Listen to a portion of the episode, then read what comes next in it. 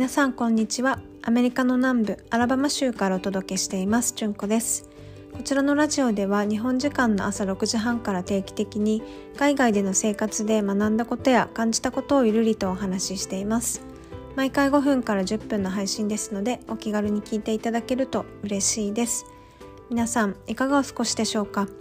イギリスはですねイギリスではないですね。私は今アメリカにいるんですけども今日本当に暑くてですね頭がぼーっと今しちゃってるんですけど今日は35度まで上がってます。多分週の後半には38度まで上がる予測で、うん、本当6月とは思えないくらい暑い日が続いてます。で本日のテーマなんですけども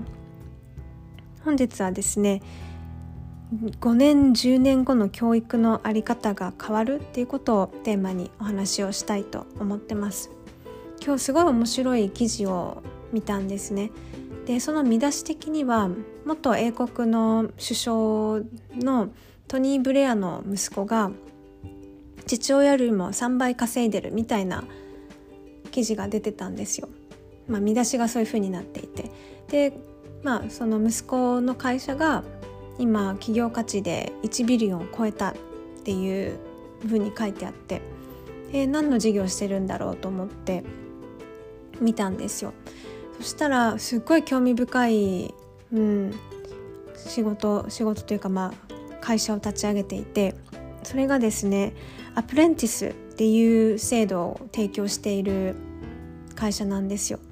でアプレンティスってどんなものかっていうともともとイギリスにある研修制度みたいなものなんですよインターンにも近いんですけどちょっとインターンと、まあ、違うところが、まあ、あのこのアプレンティスっていうのは基本、まあ、企業で働きながらお給与が必ず出るんですよね。でオン・ザ・ジョブで研修を受けながら同時に学校にも行かしてもらえるんですよ。だいたいあのその費用も会社持ちか政府政府で負担してるか。まあその、えーと、学生、まあ、研修生が負担することはなくて。で、うん、そのまあ働きながら勉強しながらうんと、まあ、お金も稼げて研修も受けられてっていう制度で。で今まではこのアプレンティスっていう制度っていうのはどちらかというとうんと製造業とか建設業とか本当に職人さんのようなその業界で多く導入されてた制度だったんですね。うん、でただこのトニー・ブレアの息子さんが立ち上げた会社ってそのテック関係でも今手に職というかその大学は出たけど企業が求める本当に必要なスキルを持ってない学生が多いとか今イギリスでもテック関係の給食って本当にたくさんあって人材が足りてないくらいなんですよね。でも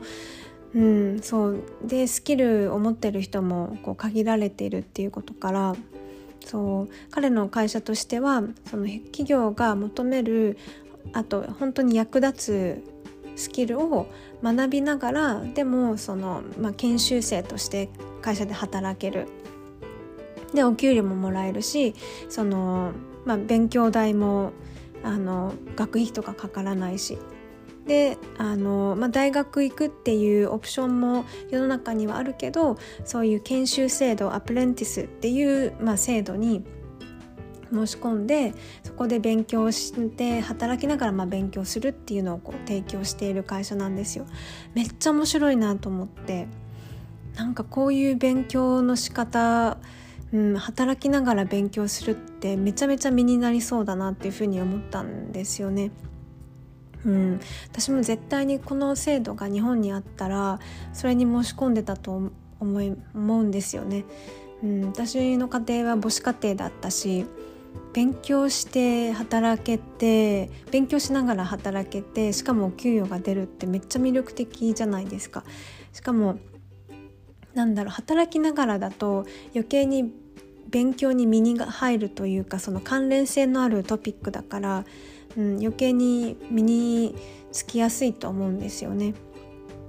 だからそのそうこの会社がやっていることって非常に面白いなと思ってで今実際私もこの10月から、まあ、働きながら MBA をやるっていう、まあ、社会人用の MBA なので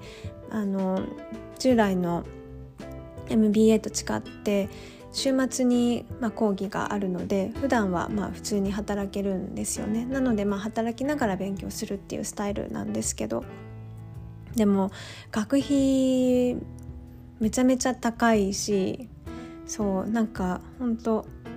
うんもし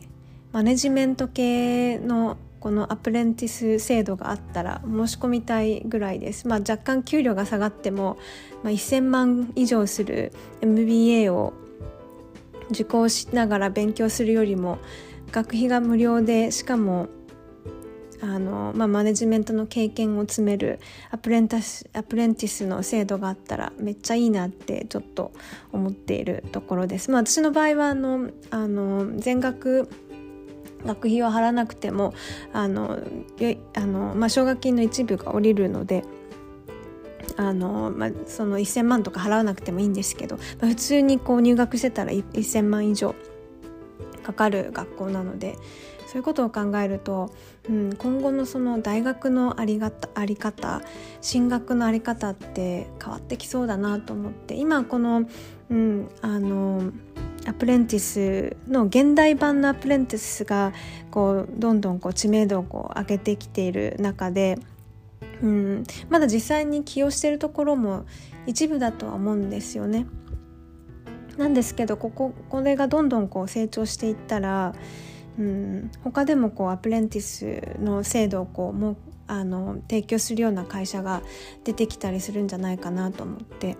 でそれが加速していくと本当に5年後10年後の教育の在り方ってだいぶ違う姿になってるんじゃないかなと思って、はい、今日はそんな興味深い記事を読みましたのでここでシェアさせていただきました本日も最後まで聞いていただきありがとうございます